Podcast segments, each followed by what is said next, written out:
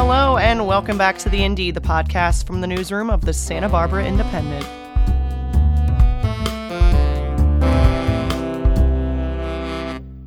I'm your host, Molly McAnany, and this week we're covering the Ukraine Russia conflict from a local lens. But before that, the Santa Barbara Culinary Experience, in part with the Julia Child Foundation, is hosting Taste of Santa Barbara, which runs May 16th through 22nd. I spoke with Executive Director Todd Schulkin about Julia Child's relationship to Santa Barbara's culinary history, the events being put on this week, and the legacy of simple cooking. So, Taste of Santa Barbara is this week and hosted in collaboration with the Santa Barbara Culinary Experience. Can you share a bit about the Julia Child Foundation's contributions in putting on this event? Yeah, so this event has a kind of a long history in the making. It's essentially a new event, but it dates back to a collaboration between the Julia Child Foundation and the Bacara Resort and Spa. And so for four or five years, we did a Santa Barbara Food and Wine Weekend hosted at Bacara. Some things changed, it kind of ran its course. And when that ended, one of the things we always wanted to do is sort of be more central and be more of a broader, like sort of gathering of many different facets of Santa Barbara, but right in the heart of it so that we could attract a bigger audience and make it more convenient. We had re worked together and we formed this entity, the Santa Barbara Culinary Experience, to be a kind of convener of local talent, as well as also hopefully using the foundation's uh, connections to recruit national or even international talent to Santa Barbara. And we had everything arranged and planned for 2020 and we were going three days before the world locked down. So we had kind of proof of concept. And, and in fact, a couple like pre events had actually happened. And we're finally able to come through it all and do it for 2020. We've refined it and made it a little bit more narrowed down. We felt like we had a proof of concept. There was so much engagement from all facets of the food and hospitality communities in Santa Barbara that we said, oh, well, we really have something there. We're going to stick it out. And over the course of the pandemic, what we did is some virtual programming to highlight different members of the food, wine, and hospitality communities in and around Santa Barbara. Totally. I mean, Santa Barbara has this huge agricultural sector that goes all the way up the coast and everything. So, food is a really big part of Santa Barbara. But a part of Taste of Santa Barbara, there'll be a documentary screening. Her family will be attending. And we can't forget about Paul Child, who was known for his cocktails as well. So, there'll be an ode to him. But can you tell me about some of the programs being hosted, maybe some of your favorites in particular? And why do you think this ode to the child's legacy is, is rooted in Santa Barbara this year? I think it's been rooted for a long time because of Julia's appreciation for that. And that goes back to actually the first Santa Barbara food and wine weekends that we talked about, because the, the idea came for let's celebrate Julia. And at the foundation, trying to represent Julia's values now that she's not here, we always think more from like, well, what would Julia have done and what would her reaction been? And I know one of her reactions was like, I'm not interested in things that celebrate me. I'm more interested in the things that interest me. And one of the things that we know Julia was interested in and loved about Santa Barbara was the tremendous food and wine and particularly agriculture communities and hospitality that are there. And so our refrain back was, well, what Julia would have liked would be to showcase what she loved about Santa Barbara for people who live there and people in California and beyond. And so that's what we really focused on. But we also know that the community is very tied to Julia's history there and you know considers her like a favorite daughter and so that that's also a draw. So we try to stitch all those things together and you know it's not every year that a documentary about julia's life comes out and we just thought that would be a fun way to kick it off and kind of set the the stage. So as you said that's happening on friday night and we're lucky enough to bring the oscar nominated directors julie Cohen and Betsy West to Santa Barbara. I think it's their first appearance where they'll be speaking in Santa Barbara about the film live. So it's a really unique opportunity to watch the film and then hear from them directly as well as ask them questions. So that's one of the signature events on Friday night that kind of kicks off the programmatic part of the weekend. It's obviously preceded by the Santa Barbara Restaurant Week, which will feature different restaurant offerings that are kind of themed from the type of food that Julia either loved at that venue or is Frenchified in some way. And then there's also uh, special Paul Child cocktails that are being offered. And then Saturday, we're really excited about this panel about sustainability in the food world called Rebuilding the Food System. And I think one of the inspirations for that that many of your listeners may already know, but that Santa Barbara is really at the epicenter of the environmental movement and has been for a long time. Although we think that story and that significance isn't widely known across the country. And now that's been stitched together with the idea that that sustainability and climate change and environmental awareness has to include the food system and that food is very much a part of that story and it's a part of that challenge and it's a part of that solution. And so we're bringing together a lot of people from across the region who are working on different prongs of those efforts and we're going to have a conversation with them.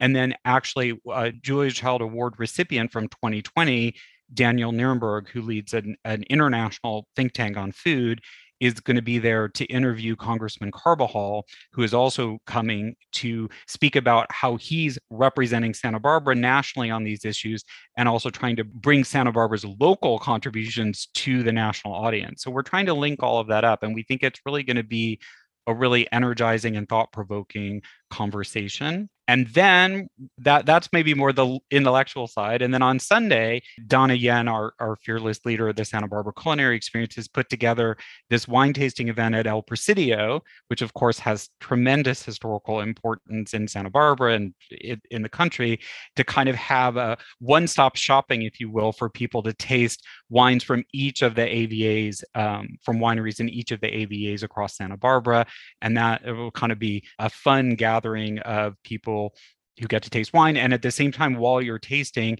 you'll be able to hear over the course of the three hours from different winemakers talking about their process and what they're growing and what you're drinking. So it's both a, a sipping and, and conversation opportunity right at El Presidio.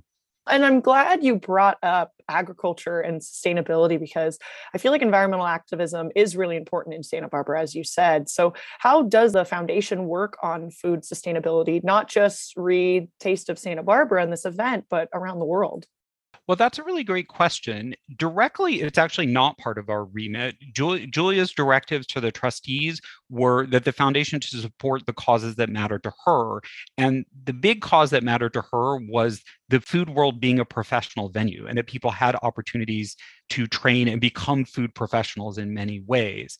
And so most of the things that we make grants for are probably farther away from the environmental movement. But a core part of our mission is to make sure that people understand what makes for good food and where good food comes from. And I think the problem that Julia identified way back in the 1960s when she returned to America was there was this disassociation from food comes from the grocery store and a factory, not from animals and farms. And that's part of our educational mission to continue to help organizations educate the public about th- that really important understanding that is is has been disconnected so we look for organizations that we can help fund who can reconnect those things together and do you think that's something that's being emphasized at Taste of Santa Barbara when we're talking about bringing in chefs, doing farm tours, doing wine pairings, going to wineries, really reconnecting with where our food comes from? Do you think that kind of is a central focus of, of this week's Taste of Santa Barbara? It's a it's a big theme because the idea is multifaceted. One part of it is to shine a spotlight and draw more national attention to all the great things that go on in food and drink and hospitality and agriculture in Santa Barbara. But then the other thing is to convene people and particularly the Saturday afternoon session at Santa Barbara City College at the Garvin Theater with the rebuilding the food system panel that I talked about, it's exactly to have that conversation and particularly to show how I think Santa Barbara and Santa Barbarans are playing an outsized role in leading that global conversation. So, very much so. And then we've arranged, and this was partly um, our partner, the Santa Barbara County Food Action Network, the philosophy and also food tank who's our other partner were very emphatic that it's one thing to sit and listen and appreciate and maybe open your mind or change your views or learn something new but the farm tours are how to see it in action. And so we wanted to very much to offer both things this sort of thinking and listening and then the, the visits to the different farms and ranches that are walking the dog now, you mentioned earlier that Julia spent many summers in Santa Barbara, and Julia Child's name is up there as one of the most recognizable chefs in history, TV chefs too. Why do you think her cooking was so universally renowned and was especially impactful in the cuisine right here in Santa Barbara? Well, I guess if you let me reframe that question, first, Julia never called herself a chef, although it's very fair because her show was called The French Chef. She would always tell you that was not her choice, that was the yeah, marketing department's choice. And I think I'm not sure that what Julia is known for is food. I think it's really known for motivating and inspiring people to be interested in food, to value food, to care about food, and to understand it, and importantly, to cook for themselves. So I think there's kind of this we always wrestle with this at the foundation she's so associated with french food and and of course validly so. But that was really kind of only one part of her career. In fact, by the time she retired to Santa Barbara, she had been really involved in promoting, you know, American cuisine and California cuisine and the American wine industry. And a whole latter part of her career was actually not very focused on French food.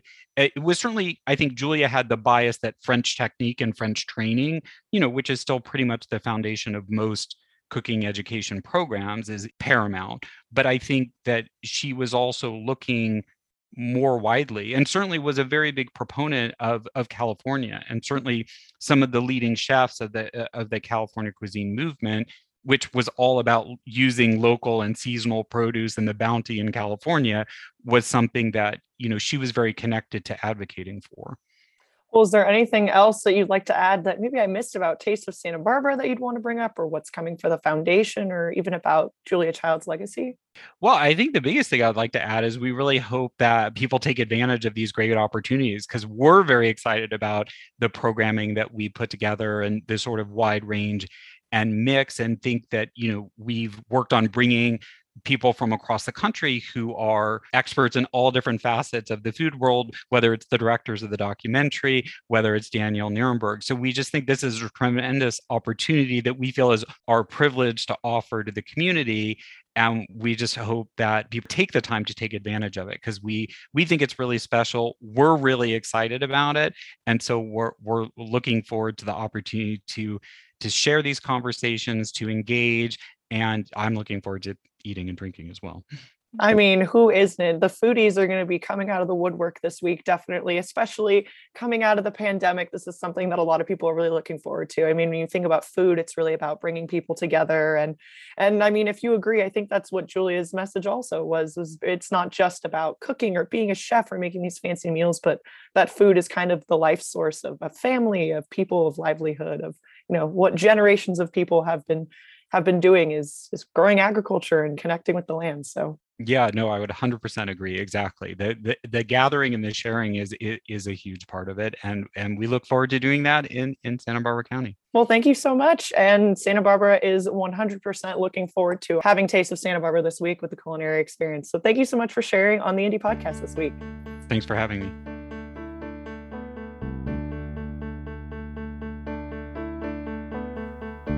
Our next guest, Pascale Beale, owner of Pascale's Kitchen in Santa Barbara, also shares Julia Child's love for cooking and was a friend of hers for the years before her passing.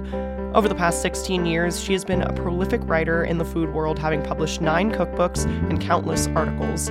This week, I talked with her about her friendship with Julia and her tribute to her at this week's Taste of Santa Barbara. So, this book, which is Mastering the Art, oh, hang on, let me get rid of this. Got it. This book, which is Mastering the Arts. So inside here, um, I have, I've always tucked this picture in here, which is a picture of Julia and I um, when she came for lunch one day. In fact, when I made, this is the day that I made her that souffle.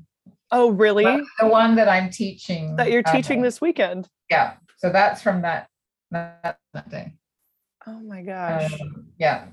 And I just, you know, I can, I have little keepsakes in in some of the books that um so would you say, I mean, you're someone who's yeah. really taken after like Julia Child's legacy, or what's inspired you the most to pursue this? Growing up in England, so I'm I'm half French and half English, and um, growing up in England and indeed in France, um, we didn't she wasn't a presence there when I was growing up. I think people know about her more now, but her mm-hmm. shows didn't air in Europe. So I think in a way that was an advantage for me when I came, when I finally met her. And when I, you know, I when I met her, one of the first things I said, if I like people, I say, come for lunch. So I invited her for lunch. And afterwards, people said to me, Are you completely mad? I mean, what are you doing inviting her for what are you going to cook? And I said, She's coming for lunch. I'm just going to cook her a meal. I mean, it's not, I wasn't overwhelmed by it. And I think I had that advantage in that in the sense that I hadn't grown up with this the myth of mm-hmm. Julia. It was only afterwards that I went, Oh, okay, well, maybe that was maybe that was a big deal. Well, I feel like that's kind of her whole essence is that, you know, I just spoke with Todd and he mentioned something that was really kind of funny to me is he said Julie would hate to be called a chef. Oh yes. She would hate that. Yeah. Which I find so interesting, but also you bringing this up makes me think, well that's kind of I think what she wanted all along was just to be invited over for lunch, you know what I mean? Yeah, I mean it's we had lots of meals where I just, you know, I'd call her up and say come come for a meal and I quickly learned the things that she liked and didn't like. She would have a way of pushing things on her plate if she didn't like it. That's so funny. Um, I tried. I mean, I I tested recipes on her. Probably not the. I mean, you know, why not? Right? She's. There are a couple of things that I made where I realized very quickly that that was not her favorite. There was one in particular. Uh, and I even remember what it was. It was a lentil terrine, and she took one mouthful, and I watched her face, and then I thought, oh dear, that was not a good idea. And I took a mouthful and I went, oh dear. so, um, and I said, I'm so sorry. Let me, you know, I'm going to make something else. I think I made a quick salad after that instead. And um, she looked at me, she says, no, you know, in her fabulous voice, don't apologize for your food. Just, just stand by it. Mm-hmm. You just have to have confidence and stand by your food just for the sake of, of context, would you mind sharing what you do and, and why you've been invited to host an event with Taste of Santa Barbara this week in the culinary experience? Sure. So I have a cooking school, a little cooking school here called Pascale's Kitchen. I think of myself as a food writer. I, I write for Edible Santa Barbara. I'm a columnist for them. And I have been writing cookbooks for the last 15 years. And um, I got um, I got to know Julia the last five years of her life, and she was actually one of the very first people who bought my very first book. We did a pre-order, and she was one of the first people who who bought the book. And I I just had this connection with her from the very the very first time I, I watched a video, an interview with her, and the person interviewing her said, "To what do you owe your longevity?" and I know she's been quoted for this many times, but she she said red meat and gin. And I thought, well, okay, there's somebody who speaks her mind, and I just loved her. She was so forthright and very very straightforward. And I watched more interviews with her, and then watched her show, and then was lucky enough to to meet her. And all of this because I sent her a jar of olives and a little thank you note, basically a thank you note to say thank you for being you. And then I got a month later, I got one. She used to send typed cards and typewriter, and a typed card saying thank you for the jar of olives, which then led to a second thank you note for the thank you. I, it gets a bit ridiculous, but um, which then led to meeting her and then we developed this friendship. And then when I heard about the Taste of Santa Barbara, so two years ago um, in 2020, I was going to teach a cooking class based on one of the meals that I had made for her and featuring a cheese souffle, which is one of her favorite, favorite dishes. And at that class, we were all ready to go. And then the pandemic hit the week of the Taste of Santa Barbara. So everything's delayed, put on hold, and here we are two years later. And I'm thrilled to be doing things with this great event, which just celebrates everything to do with the food industry in this region.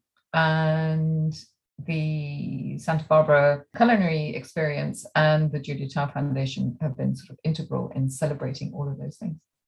So I know you mentioned that you grew up in England and France, and the French cuisine. Everyone seems, you know, seems to know that it's captured Julia Child's fascination. Why do you think that is, and and what is interesting to you about the way that the French versus the English kind of approach cooking, and how has that influenced your own your own style? I can hear all the English people gro- groaning at this. Um, yes, don't get my family, don't get my French family started on the what English taste like. Although now you have fabulous English food. Mm-hmm. Um, when I was a child, I don't know that that was that was the case so much. You know, Julia traveled. Julia spent all that time in Europe, and was transformed and absolutely enchanted with the food that she encountered at the time, which was unlike anything that she had encountered here. And I think what she was able to translate in such a fantastic way, not just through the book, but through her shows, is that sense of culture and brought it to America.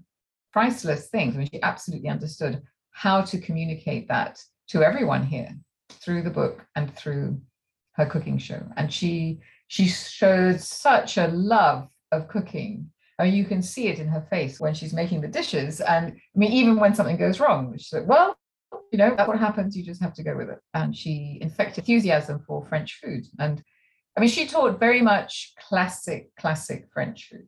Uh, I, when I go through Mastering the Art and through her other books, it's almost as if I can hear my grandmother because they both had a serious love of butter and cream my grandmother came from Normandy, which is the dairy capital of France. And so her classic French sauces, a lot of crème fraîche and various other things uh, whisked in there. And when I when I read her recipes, it's as if I'm you know reading part of my childhood because I see the things that she made in her books, which are dishes that I ate as a kid in France. So I know you mentioned, you know, Julia was a television chef in the 1960s and that didn't really, you know, make it over over to England, but you also have a cooking show of your own. Did you find inspiration in her authenticity even as she gained fame? Um, well, cooking show. That's my mini mini cooking. I have well, two things happened. I did the as an adjunct to the in-person classes and to be able to reach more people, I started a classes on, so I have a YouTube channel. And then mm-hmm. during the pandemic, when everything shut down, I did an Instagram live show. And right at the beginning, did 60 days straight, every day a different recipe. And then had to take a break. And then um, I've been doing them every week. And yes, you know, things happen in the kitchen. I mean, it's live. So things go wrong. And you know, during during the last two years, you plan on doing something and I would say, tomorrow I'm going to make X, and then uh, I couldn't find X. So I'm standing there the next day in front of the camera going, well, okay, X didn't work. So we're going to make Y. Or you can make X, but if you don't have X, you can use this. I, I think what's so great about her is that you really felt that you had stepped into her kitchen, which you did in a way, and that she was right there with you teaching she was never pompous she was never she was just so real. Um, you know it's like having a friend in the kitchen your grandmother in the kitchen or your mum in the kitchen or you know whoever but she was very relatable. I think that's that's what was so great about her. And when i watched that and i watched other i've watched a lot of people on tv shows cooking shows and sometimes you just i don't know how relatable they are I think some some chefs really are relatable and you can connect with them and you look at that and think, oh yes, I can make that. For me, I, I don't I don't particularly like complicated food. I, I really want to. I mean, it's all about see, eating seasonally. You know, I, I live at the farmers market. That's where I draw my inspiration from, and it's about just eating with the seasons, eating as locally as you, you can, and making the ingredients the feature and the focus of the food. And I think that's something that Santa Barbara definitely emphasizes. I mean, I know with the whole panel on sustainability and how important agriculture is to the Central Coast. What do you think about Santa Barbara? You know, Julia spending many summers here in her childhood inspired her to cook simply like that. Do you think that is kind of the Santa Barbara style? You know, her um, the central theme of her cooking is very much classical French cooking, but if you look at any French text, it's always about finding the best ingredients. And that is a theme that runs throughout her books. And if you talk to any chef here, I mean, everyone I know who's in the food industry here, we're, we're so blessed to go market and have these extraordinary farmers bring their beautiful food to, to market. I have friends and chefs and different people who come from around the world who end up in Santa Barbara and go to the market and they just stand there and go, this is not a big town. How how is it that you have such an amazing market? Now, a lot of the farmers also go to the LA markets and further afield, but we are really, really lucky. And it it just sort of informs everything that I do in my writing, in my classes. I think everyone who's here, you can't help but be inspired by what you can find locally. I mean, literally right on our doorstep. Now, yesterday you hosted two baking Brits, which is kind of a kickoff to this Taste of Santa Barbara event. Can you tell me about the inspiration for this tasting menu and pairings that you did? Yes, so two baking Brits, and I'm sorry that um, Sandra is not here. Um, Sandra Aduzeli is another English chef who's here. Um, she trained with Marco Pierre White and Ottolenghi and Gordon Ramsay. I mean, she's got you know the cooking cooking credentials. We like to say that we met parking lot the farmers market that happened to be going on at the time of standing in the parking lot but that's where we met. And you know you hear an english voice you say oh hello hello and that, anyway that went on for months. And then we decided to do a food collaboration together which started last year. And the result of that food collaboration my son said well how did it go and we said it was great it was sold out um, he said well i'm not surprised it's two baking brits so that's where the name was coined. And we have been doing different collaborations. We did a pop up dinner in December. And then we did this one last night, which was a, a Mediterranean. We live on the American Riviera. And so the climate here is very, very close to the Mediterranean. Julia, as you know, um, had a house in um, Provence um, called La Pitchoune. And so it was our homage to her. And so we did lots of sort of Provençal dishes. And then the we capped it off. Um, Sandra's an amazing, amazing baker. She has a company called Gypsy Hill Bakery. So Two Baking Brits is a sort of collaboration of Pascale's Kitchen and, and Gypsy Hill Bakery together. And she made a, a Reine de Saba, which is a Queen of Sheba cake, which was exquisite. And that was the finale to our dinner. And then Sonja Magdevski from Casa Dumetz, um, who I think was on your show just a few weeks ago, uh, she did uh, all the wines. We did a five course meal with wine pairings for each dinner. And we're planning more. There'll be, we're hoping to do, it's in the works, but we're trying to do a picnic in the vineyard soon. Oh, wow. And then more later on in the year. Oh, that sounds wonderful. And I see that you're sitting in front of a bunch of books right now and you're a cookbook author yourself and and I have to ask, I mean, how how often like do you read through cookbooks? Like what is the best way to approach reading a cookbook? I mean, for people who don't really dabble. That's a great question. Um, I read, yes, I, I do have a lot of books behind me. I collect them. I the inspiration for me. Unlike Sandra, I am not professionally trained this is my the, the books behind me mm. are my have been my training ground and spending time in friends chefs kitchens. I learned to cook a sort of classic way with my mum and my grandmother. My grandmother was a fantastic cook. I mean honestly if you opened up a julia child book and you look at a recipe that's the food grandmother made. So that's how i learned to cook was cooking with her. So i we grew up in london and my grandparents lived in france. So we go backwards and forwards between the two countries pretty regularly. And my French mum living in England, so would hunt out various ingredients and cook very Mediterranean food. So she had her feet firmly planted in the Mediterranean. And that really is the food that inspires me. So you can't always go to the country to find out about uh, the cuisine, but you through cookbooks, particularly well-written ones, you really get the essence of that cooking, of that culture, so it's like the armchair traveler. I get to go to all these different countries by tasting the food and reading books. I mean, some people read cookbooks cover to cover. I tend to be one of those. Some of them, sometimes you want to dabble in something. I mean, I think people say if you make three recipes out of one book, that's a good average. A lot of people don't make more than three recipes out of any one cookbook. Really? Uh, yeah, which wow. is amazing.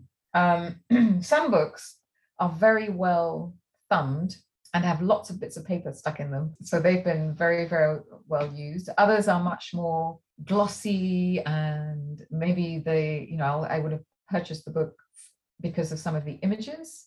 and I get plating ideas or food combination ideas. But it's like a giant reference library for me. Like, you know, I'll I'll think of something and I think, oh, didn't so and so make a dish in that way? And then maybe, you know, what did they pair it with? Or is there a food combination? Yeah, I'll come across an ingredient thing. I I don't know. I mean, coming to America and coming here, it's been an education for me. And I keep always keep learning. Now, to close out, I guess, what do you think Julia's mission was in sharing her cooking? I know we talked a bit about this earlier, but coming off of her mission, does your mission also align? And and what is this legacy of of cooking and classical cooking that you want to continue on, not only in Santa Barbara, but you know around the world, perhaps? I think a, lot of people are afraid of cooking, and I think people have got sort of separated from the kitchen in the sense that they didn't necessarily grow up cooking, and it doesn't have to be complicated. It it really it doesn't it doesn't have to be complicated, it doesn't have to take too much time. There are so many delicious things that you can make in a simple way that are quick. And I think if you start with that and get confidence with those dishes and then expand your repertoire and not being afraid to try new things. I mean, I think that was Julia. She was, she introduced things to a population at the time who hadn't, you know, obviously 1960s, 1970s, America was very, very different then, and people hadn't necessarily been exposed to all the food now. When we now we have this sort of multicultural, multi-dimensional food culture in America, and that's not something that necessarily existed then. And if I can carry that on and just bring new dishes to people and inspire people to just get in the kitchen and cook and have fun and not be afraid to get their hands dirty in the kitchen, then uh, then I think I've done a good job, and I can say thank you to her for inspiring me along the way. It's it's not just about the act of cooking. I mean, the idea of cooking is that you are preparing a meal which will then hopefully be shared with other people, and that act of gathering people around the table and being able to share a, a meal together and your experiences, your your day even if it's just you and you know one person in the family um, just there is something very intimate about that. It's a, it's as if you're giving part of yourself to the people that you're cooking for. I love it. I try i try and and share that with other people well, thank you so much for joining me on this show this week. I really appreciate your your insight and also, you know, just the way you talk about cooking. Hopefully that will inspire other people to come out this week to Taste of Santa Barbara, try some food and and you know, maybe come and, and take your tour at the farmers market and see what you pick out will inspire people. But is there anything else you'd like to add about, you know, not only the events this week, but about what's to come in the future, maybe? Well, I have um, I'm working on a couple more books so those will be coming along the along the road uh, soon. There'll be I'll be making an announcement soon about another book project, which will be hopefully coming this way in July, possibly August. I'm still waiting on the date on that. And then, um, yes, the farmers market cooking classes, meet at the farmers market and learn about our local food and the food culture here. So many great things going on this week. So, yes, everyone try and find uh, restaurants are doing things there are lots of classes and lots of different things going yeah. on. lots of very julia inspired uh... oh yeah. Everyone is everyone is creating a julia menu or a dish or something. Well thank you so much Pascale, for for joining on the show. We really appreciate having you on the Indy this week. Thank you for inviting me on the show as you've heard, within the culinary world of kitchens and restaurants, Julia Child has left a legacy, a tradition in America to appreciate the art of cooking at home. Local chef Sally Ruhl had known Julia since she was 14 and says that she was one of the most influential figures in her life. Reporter Jennifer Yoshikoshi got to join her in conversation this week.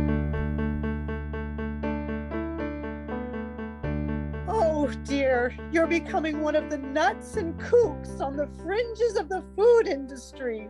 And I realize that is the quote. Sally is currently a chef at Handlebar Coffee Roasters here in Santa Barbara, but her resume doesn't stop there.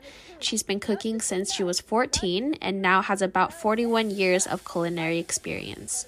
She was an apprentice to the well known chef Julia Child, who once called Sally a nut and a kook for thinking about going into vegan cooking as a career.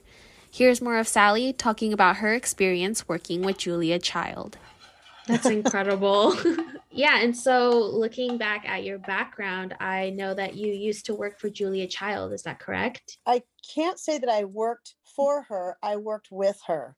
I didn't actually get paid when I worked with her. I worked in her kitchen setting trays and helping her to test recipes. Yeah, I went to events with her. I assisted her at cooking classes. I was very young. I was 14, 15, 16 when I was working for her, working with her a lot. And so, um, interesting, very interesting relationship I had with Julia. Yeah, and so that goes right into my next question. Um, so I know Julia was known to inspire a lot of people to cook at home and to make it fun. I would love to hear about your personal experience with working with Julia and to hear about what kind of person she was like. So I met Julia because I was working a summer job just pouring coffee and clearing plates for what was called the Santa Barbara Cooking School and she came to this area that's what uh, the years when she came to this area and sh- anytime when she would go to an area she would look for cooking schools and she saw this cooking school and so she came and started coming to classes and she told them you should really have a young apprentice working here and these women that were running this cooking school were novices to it and they said well we don't know what to do or how to find that and she said just have her do it and she pointed at me and the lady said, Well, do you want to be the apprentice? And I said, Sure. And Julia said, Great, you're coming to my house tomorrow morning. So essentially, she was looking for someone to do this job of, you know, when you see on her cooking show, you see all the little dishes on the cookie sheets. That was my job. She would hand me a recipe and she would say, Go to the pantry, go to the refrigerator, go to the cupboards, and put all, you know, measure out everything put on these trays.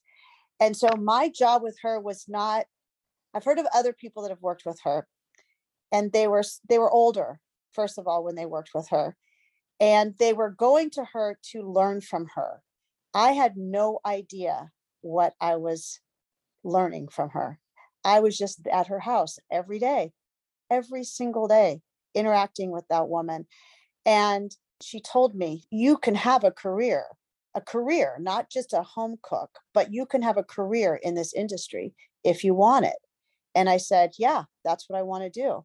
But I want to be a pastry cook. And she said, That's not, nope, that's not going to work for you because too many women go into pastry. And so you'll get stuck there.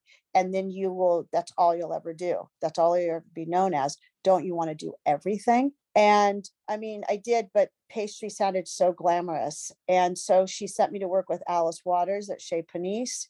She sent me to work with Barbara Tropp at China Moon in San Francisco. And then she put me at the Waterside Inn here in Santa Barbara. It was an apprenticeship to go to the Gavroche in London. And that's where I met my ex husband, Pete Clements, was at the Waterside. And I don't know her relationship with other people, but with me, she was hard on me. I was the only female at the Waterside Inn when I went there, and I was 19.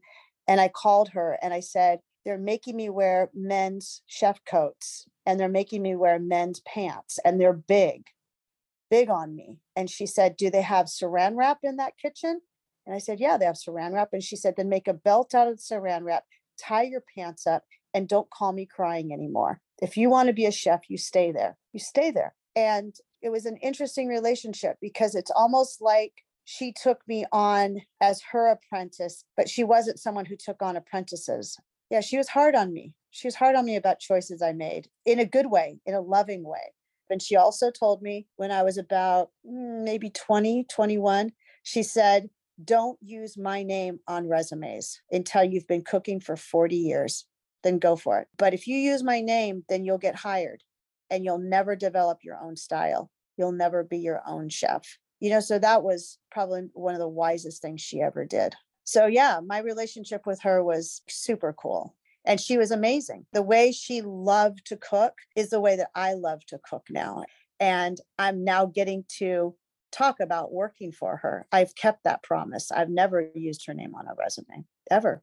That sounds very, very cool. And it sounds very special that you had that opportunity to get close to her and she taught you to have that tough skin as a chef. Mm-hmm. And she was, she definitely sounds like a very influential mentor based on just all the things that you just mentioned.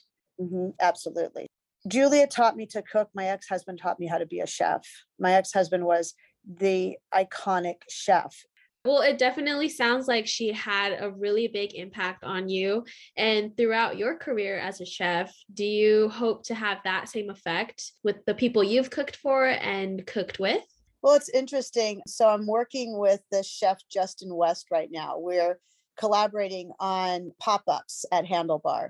I don't know if you heard about it, but just on Monday night we did a pop-up for 200 people. This kid is like I mean, I think he's in his 40s or something, but he is just like a phenomenal chef, like a natural chef.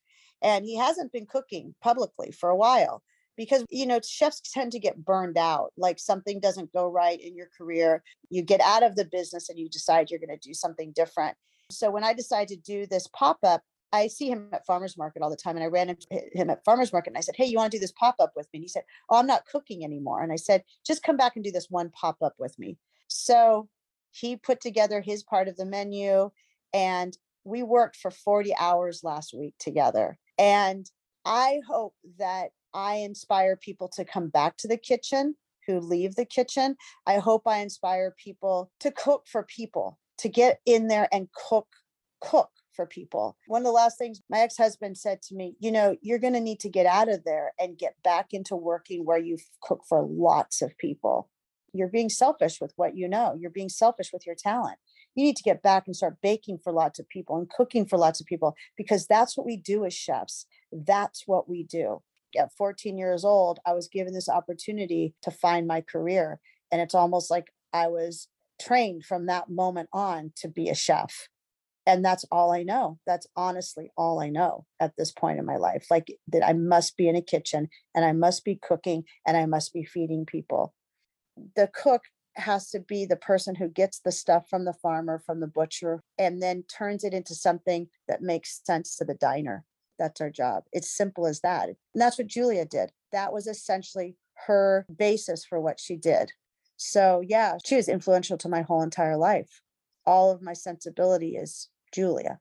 I'm glad to see how you are also becoming that kind of mentor that Julia was to you, as you are to Justin now, and to encourage people to come back into cooking if they've maybe become burnt out. But yeah, going back to that dinner that you hosted on Monday, I saw some photos of the event and mm-hmm. that ladder that you were on when you were giving your speech.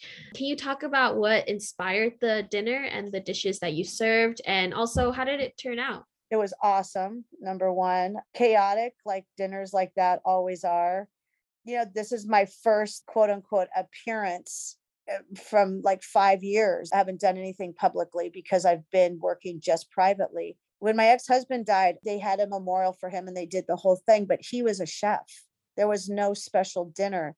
And so when I came to Handlebar, I said to Aaron, like, I'd really like to do a big pop up. And he said, do whatever you want. Aaron is the owner of Handlebar. And I said, Well, I'd really like to do something for the Julia Child Week that also has to do with Pete. Aaron knew Pete, and he said, That sounds like a fantastic idea. So, what inspired my dishes in particular was what my years married to Pete, my years cooking alongside Pete. Coming from the background of Julia Child, I handed the more Julia influenced dishes over to Justin. The soup that we served, the very first course, was the first thing we ever made that was a Julia Child recipe. And then the salad course was a recipe that Pete developed for Emilio's that has just carried on and on and on. And it was the last recipe that I asked him for before he passed away. And then there was this gnocchi dough that he made when he was at Emilio's that he needed to do something for the vegetarians. And he did this beautiful gnocchi dough filled with Swiss chard with caramelized onions. And so I did my interpretation of that. And then Justin did braised oxtail in the style of Julia. And then we did a trio of desserts. And desserts have always been really my extreme passion. And was came, when it came time to plate those desserts, I basically asked to plate them by myself. That was like my final sort of like my love letter to those two, you know, because food is it's a love letter to people that you love. And um, you know, when you end a letter, a love letter, you end it with like sincerely or love. You know, that's when your heart really opens up is, is at the end of a letter. And I've always felt like at the end of a meal is when your heart really opens up and and you're sweet, right? Everything becomes very sweet and memorable. And my ex husband used to always put me on desserts when we would work together. He'd always say, You're in charge of desserts because that's when people walk away, they're going to remember that. Even if the whole meal's crappy, hit them with a good dessert and they're going to remember it forever. So the desserts were three desserts that Pete and I either cooked together or I did for him. Like so the the chocolate orange torte was every year for his birthday, I made him this chocolate orange torte. Did did he like it? I don't know if he really liked it, but every year he seemed okay with it. And then there was a heart sablé cookie with Harry's berries. But yeah, the dinner was it was cool. Aaron thought I should get up on a ladder because then people could hear me. And then Justin said, I'll hold the ladder. I thought, how appropriate, how appropriate for this older female chef to be up on a ladder with Justin West holding the ladder. That's how it works in this business, right? We need those strong young people that are coming up and are going to be around longer than us to hold us up because that's how cooking works. It's so, there's so much lineage attached to cooking. And we just had such a blast doing that dinner. So we're rolling it into another theme for next month and the money will be donated to the rescue mission to the men's and women's recovery program. So our whole idea is that every one of these pop-ups we do every month that we do them, the proceeds will go to a different local charity. He realizes at his age, I realize at my age is that we're not cooking for ourselves. We're cooking for the community. And we've been placed at a place like Handlebar where it's a community space, really. I mean, Aaron and Kim have developed to be a space for these kinds of events. So we're going to do it. And in July, another chef will join us. And I mean, it's just so much fun. And in June, it will be small bites. And and I'll do vegetable and I'll do dessert, and Justin will go crazy with the meat. I mean, it's an odd collaboration, Sally Ruhl and Justin West, but it it works so perfect. Just like acid and sweet, you have to have all the elements to make a meal complete. So you put like fiery Justin in the kitchen with silly Sally and you get pow, you get something that's unusual. And so it's really been a blast working with him. Yeah, well, it definitely sounds like you are having the time of your life with working with Justin. And I love how you compared that two contrasting sides that you guys both carry. And together you create such a powerful duo in cooking and producing such amazing food for people. I know you mentioned a little bit before about some pop ups that you'll be doing in the later months. Where can listeners of the Indy podcast find you and your cooking? At Handlebar Coffee Roasters on De La Vina, and I'm there seven days a week. We do vegan gluten free donuts on Saturday, Sunday. And every day there's something different in the case. I'm buying all my produce from farmers market. My chicken I'm getting from from farmers market. We got some sandwiches, we got some vegetable tarts. We put put Papa's Bravas on the menu today. And so it's just people are just coming in and buying whatever's in the case. But yeah, I'm there every day and and, and people want to come by and say hi. There's an open window there. I love talking to people. I love talking to people about food. So um yeah, I'm I'm there every day. so yeah, for those of you that are listening right now, um, make sure to go visit Sally over at Handlebar. And thank you so much today for joining me in the Indy Podcast. Thank you.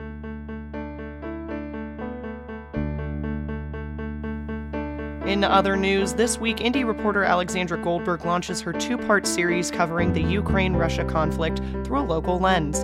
She sat down with U.S. Congressman Salud Carbajal to discuss how our representatives are voting on Ukraine legislation in the House. Then she spoke with Santa Barbara County Supervisor Das Williams about local legislation and community rallies. The phrase local politics are important rings true. And today on the Indy, we're talking about how our locally elected officials are exerting their influence far beyond the boundaries of Santa Barbara. Welcome back to the Indy. I'm your reporter, Alexandra Goldberg. Today, I'm excited to kick off a two part series where I'll be covering Russia's invasion of Ukraine through a local lens. First up this week, I'll be discussing how our local leaders are prioritizing support for Ukraine in the political scene. Next week, I'll be exploring local Santa Barbara voices, these voices that call Ukraine home. First up, I spoke with U.S. Congressman Salud Carbajal, who represents California's 24th district that incorporates Santa Barbara County, San Luis Obispo County, and some of Ventura County, his tenure beginning in 2017. Carbajal has had an aggressive political approach to providing national support and monetary aid to Ukraine amid the war. Let's take a look at his political agenda thus far. Well, thank you for joining me, Congressman Carbajal. Today, we are talking about steps our local representatives are taking to push back on Russia's invasion of Ukraine. You recently voted to pass a major bipartisan aid package in the House that provides billions of dollars in humanitarian aid for Ukraine.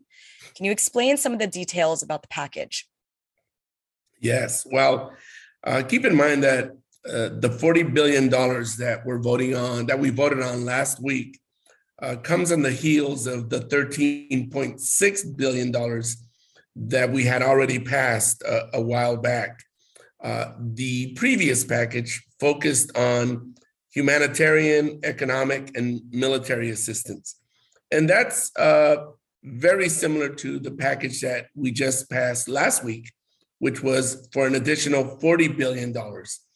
And that includes $6 billion for weapons and security assistance to the Ukrainian military, $3.9 billion to bolster US military operations in Europe in general, $8.7 billion to deliver economic aid and to fund the government services across Ukraine, $5 billion to provide food assistance to Ukraine, and $900 million to support families fleeing from Ukraine. So, this is a multifaceted uh, package that is helping humanitarian, uh, economic, uh, security, and for military aid and assistance to Ukraine. So $40 billion, that is almost an incomprehensible number. How did the House decide to allocate this sum of money to the international crisis? Can you just briefly talk about the context sure. behind the decision? Well, as, as you can imagine, there are many conversations going on between uh, our administration, the State Department, members of Congress, uh, with Ukrainian officials at all levels. And this is a number that uh, was reached in terms of the type of uh, aid that they needed to bolster the type of needs that Ukraine is experiencing at the moment. Uh, the, the administration has nearly exhausted also the previous funding that was allocated uh, to send security assistance uh, to Ukraine. So this builds on all the previous investments and it was a number that was reached after much discussions and assessments. Right. And this passed in a landslide vote in Congress and then proceeded recently through the Senate. However, there were 11 opposition votes because these senators believe there was a lack of oversight. What's your rebuttal to this lack of oversight? Why were you in favor of passing this um, in the House? And what would you say to these senators who decided not to pass it? Well, first of all, there's a lot of oversight already included uh, in the system to overlook uh, the investments that are being made here. But you know, anytime you are assisting a country in a war zone, uh, it's hard to have the complete accountability that we all want and yearn for. But if you're waiting to have uh, perfect be the enemy of good, then we would never be sending any assistance to Ukraine. So I would tell them, uh, you know, it's perfectly okay to uh, aspire to have the most accountability, but this is a war. This is an aggression, an unprovoked aggression by Putin. And we could wait to get every system in place to give him that assurance. And by then, it might be too late. We might have uh, Russia completely invade and overcome the sovereignty of Ukraine. So, extraordinary circumstances require extraordinary measures. And this is one of those that I would tell those 11 individuals look at your numbers. That should tell you everything of the small group of individuals and naysayers that you are. Right. I appreciate that comment on accountability and such a timely issue. If we wait, we don't know what the future could hold for the Ukrainians. Well, I, again, the, what I would say is, you know, don't let perfect be the enemy of good. Right, right. Very understandable. Thank you for that comment. And Congressman, you are appointed to several committees. One included the House Armed Services Committee. What else have you done to aid Ukraine amid Russia's invasion in late February? I have voted uh, to make sure that all the banks in Russia are sanctioned, as well as making sure that the Nord Stream 2 project in Germany working with uh, the German government and our administration that it does not move forward, that we stop importing oil from and gas from Russia, and that we are putting in significant sanctions to cripple Putin and the economic engines that he relies on to fund this war. We are, in essence, making sure that he doesn't have the resources that continue to support his aggression. And that is something that I'm very proud of. Uh, many, much of that support has come in form of legislation that we've approved. So those are just a few. Uh, the last one I will say, I voted for the Ukraine Invasion War Crimes Deterrence and Accountability Act, which again uh, requires us to investigate all evidence of war crimes and hold Putin accountable. Right. So, definitely a lot of intentional action in Congress in regards to Ukraine. And when it all comes down to it, as our local congressional representative representing the 24th district, which encompasses both Santa Barbara and San Luis Obispo counties, how do you make these major decisions, ensuring that your constituents' wants and needs are represented? Well, many of my constituents have expressed their concern and their suggestions to me. As a matter of fact, we've received over 1,500 emails, just to name one form of communication, uh, of which overwhelming the majority is in favor of the support that we've given to date to the Ukrainian people in forms of funding and the various pieces of legislation and sanctions actions that we've taken. All the actions that I have taken to date, I think reflect that listening and that follow through that my constituents want me to do and act on. Right. And you can drive down downtown Santa Barbara and see the streets just freckled with flags and signs and banners in support of Ukraine. Just within our city limits, are you doing anything directly to support Santa Barbara residents who are showing their support and spreading awareness for Ukraine? Well, I continue to not only do what I have to do as their representative here in Washington through my actions, but through my discussions. I get invited myself or my staff to show up at rallies, to show up at meetings, and I continue to be front and center to make sure that all constituents the 24th Congressional District have access to me and uh, continue in the discussions that we're having. So, what's great about residents of, of the Central Coast is that they are fully engaged on all issues, and this is one of them. And they let me know uh, their thinking, and I really, really much appreciate that.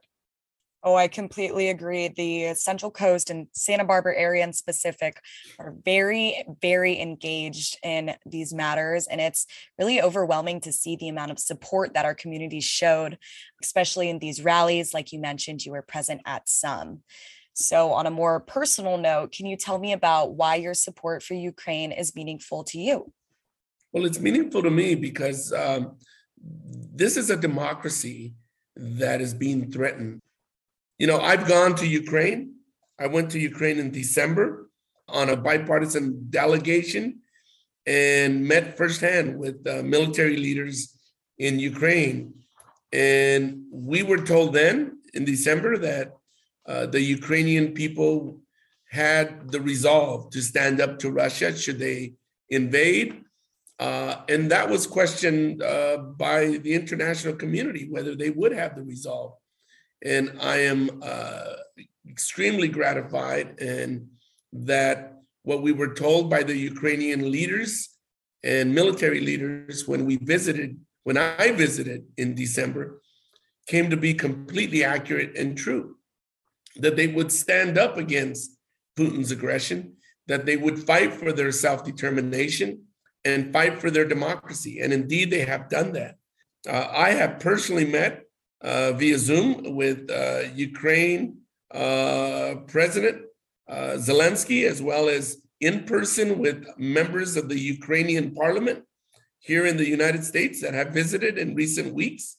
And again, just continue to stay in touch with the leadership of Ukraine to make sure that we are working uh, collaboratively to support Ukraine in them thwarting back Putin's aggression. Right. So you do have firsthand experience not only in the geography of Ukraine, being there just this last December, but also keeping that political communication with leaders. Congressman Carbajal, before we wrap up our conversation, is there anything else you would like to add? I just want to thank my constituents for being engaged, for stepping up, for being part of the solution, for letting me know how they feel, uh, their views and disposition about uh, Putin's unprovoked aggression towards Ukraine, their advocacy to, to me to make sure that we are taking the actions that we've taken, that I have voted for, and their continued communication with me to make sure that I continue to represent their interests in Washington on this very, very important issue, in that, and that we continue to advocate, support Ukraine, and fight for democracy in collaboration with our allies and NATO allies in particular. Well, Congressman Carbajal, thank you again for joining me today. Your responses and perspective on this conflict are definitely very eye opening to see what you're doing on a national level. Thank you again for supporting our constituents and for joining me on the Indy. Thank you, Alexandra, for giving your attention to this very, very important issue. Thanks again. Thank you. That was Congressman Salud Carbajal representing California's 24th district. Up next, joining us on the show is 1st District Supervisor Das Williams, representing Santa Barbara County since 2016. Now, local politics govern local issues where some of Williams' leadership has been dedicated to the Thomas Fire, local clean energy, and public works such as libraries. But how does our local ballot have power and influence outside of our district? beyond county lines and even overseas. Thank you so much for coming on the show, Supervisor Williams. It's great to be here. I really appreciate the invitation. Great. Well, thanks again. Today on the Indy, we are uncovering how local politics are influential on a global scale, specifically within the Russia Ukraine conflict. Supervisor Williams, you seem to be quite involved with the Santa Barbara Ukrainian community. Can you talk about this climate of action here in the county? Well, thank you. Well, I, I think wonderful. First of all, we have a wonderful uh, UK, Ukrainian community. Uh, part of the Ukrainian diaspora, uh, and uh, a few Belarusians as well that have joined the effort.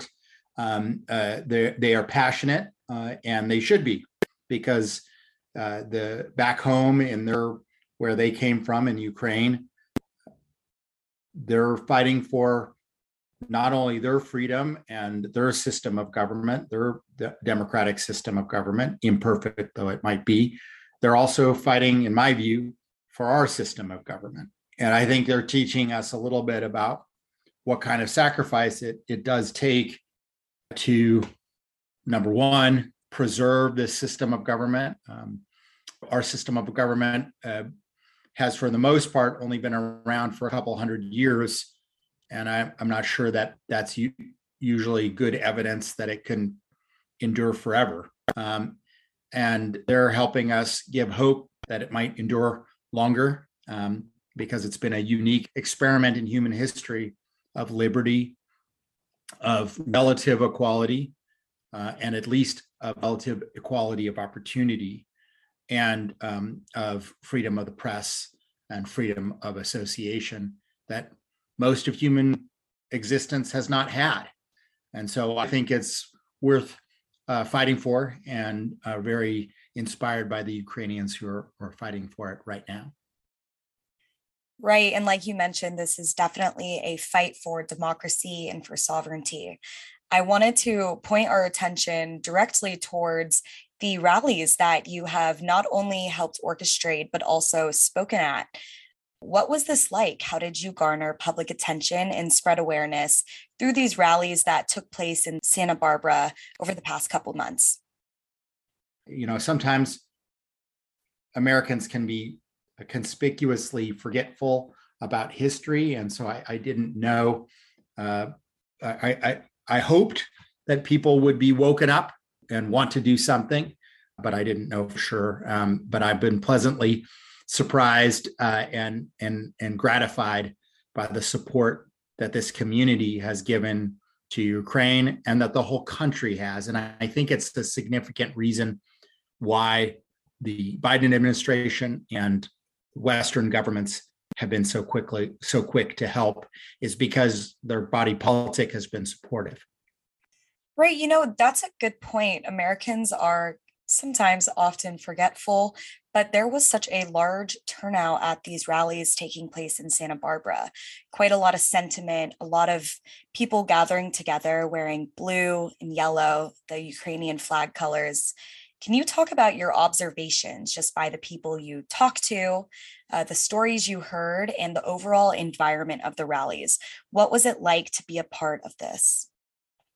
Well, I thought it was inspirational to be part of it because I saw everybody from older individuals that had experienced the part of the history of uh, oppression in Ukraine under the Soviet Union um, to young folks that you know didn't know a whole lot about Ukraine but were inspired at how uh, vigorously and how united uh, the Ukrainians, whether they were Russian speaking Ukrainian or Ukrainian speaking Ukrainians, how united they were in preserving their democracy and how a lot of times in international affairs we see uh, the cynicism of ethnic strife, but instead we saw U- Ukrainians of all ethnicities rallying against the authoritarianism of Putin.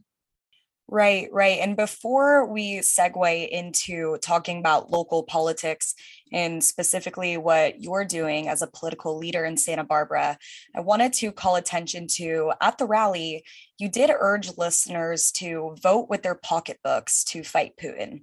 Can you explain to our listeners why it's important to act on a personal level, as you mentioned with our pocketbooks? Well, I think that it's unfortunate that sometimes our narratives about our our effect on the world takes away from how powerful our decisions really are. You know, California is the fifth largest economy in the world. Uh, our decisions, our purchasing power uh, makes a difference. And in this case, you know, I think that uh, a global movement to, to stop buying Russian oil uh, is tremendously important. It is only partially implemented, meaning uh, at, when we did the rallies, we were asking the Biden administration to say no to Russian oil, but it had not happened yet. I, I hope that we were a part of helping to make that happen. But I also think that that needs to happen globally.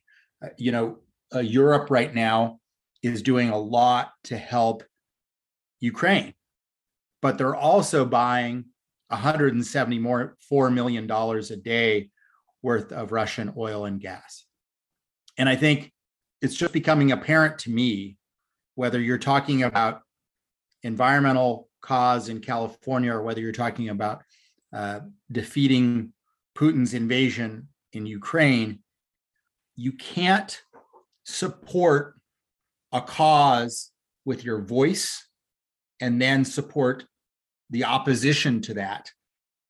You can't support the system that's crushing that cause with your pocketbook and expect your voice to outweigh your pocketbook.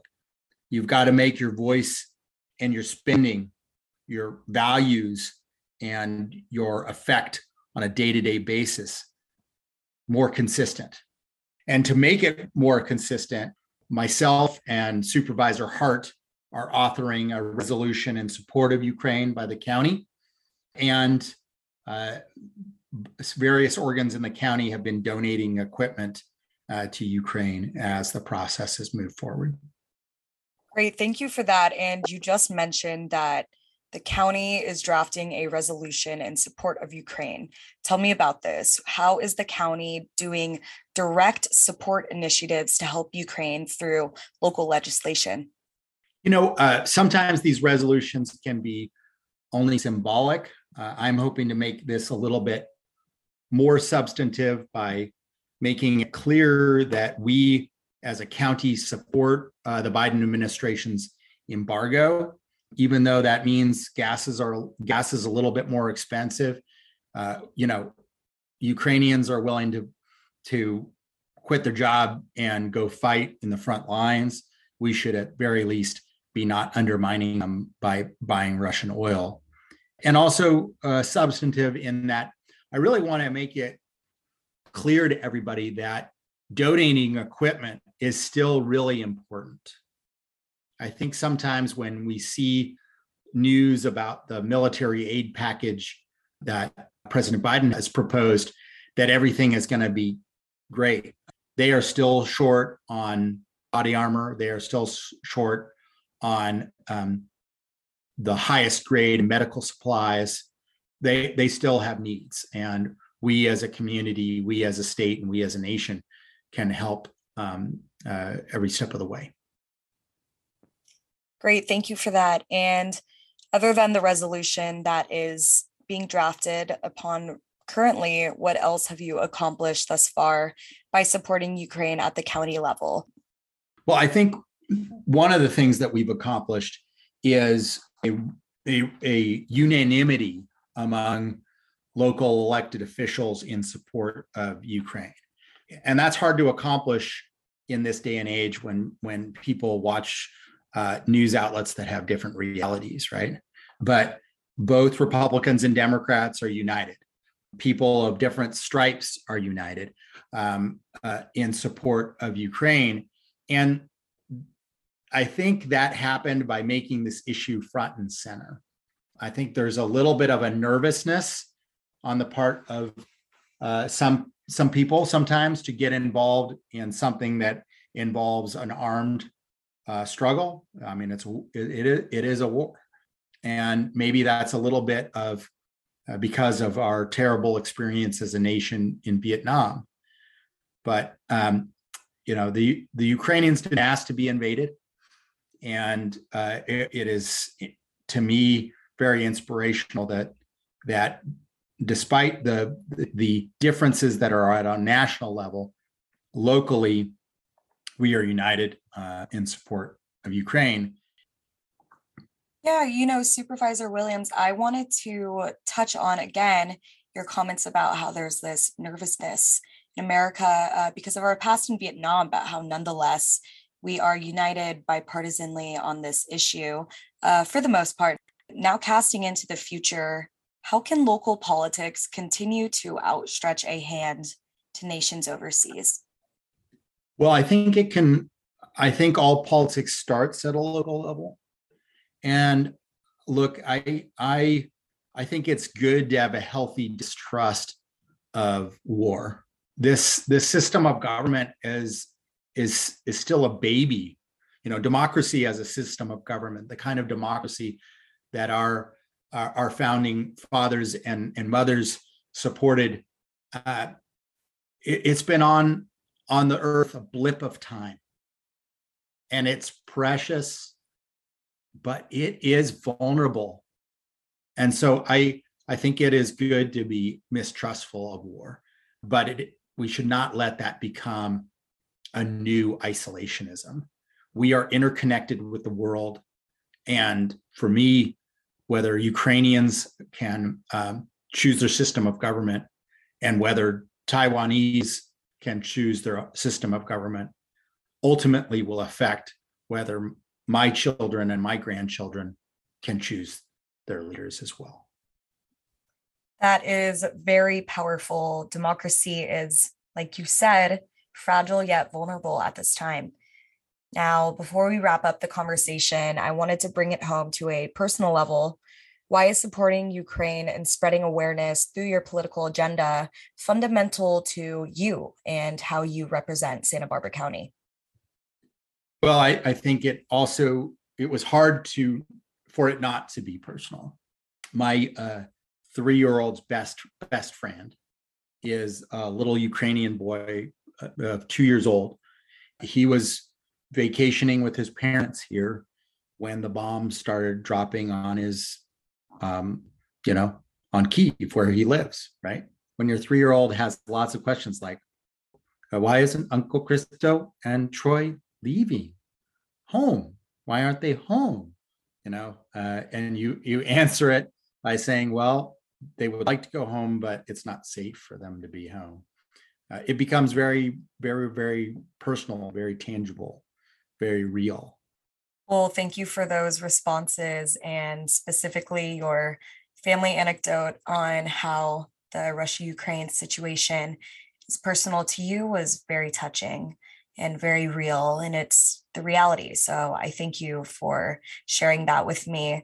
Now before we wrap up this conversation is there anything else you would like to add sure i mean i i think to me the fact that so many people our nation has rallied um, and had given effective military aid um, that and our communities have rallied to give aid is so laudable. It's it's inspirational that a democracy can react that fast to a crisis.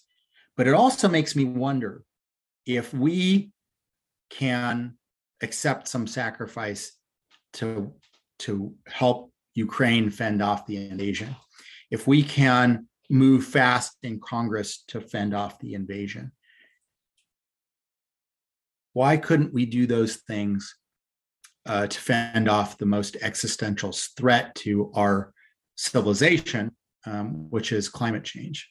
So it just makes me wonder what else we could accomplish if we exhibited the strength and the decisiveness um, that we did together as a nation on Ukraine. What what could we accomplish if we exhibited that on other deep crises like climate change um, I think we could do amazing things. I agree. Thank you for that. Well, thank you again for joining me on the show today. It was a pleasure to speak with you. I really appreciate all of the insight you gave me. Thanks, Alexandra. I really appreciate you having me. Reporting for the Indy, I'm Alexandra Goldberg.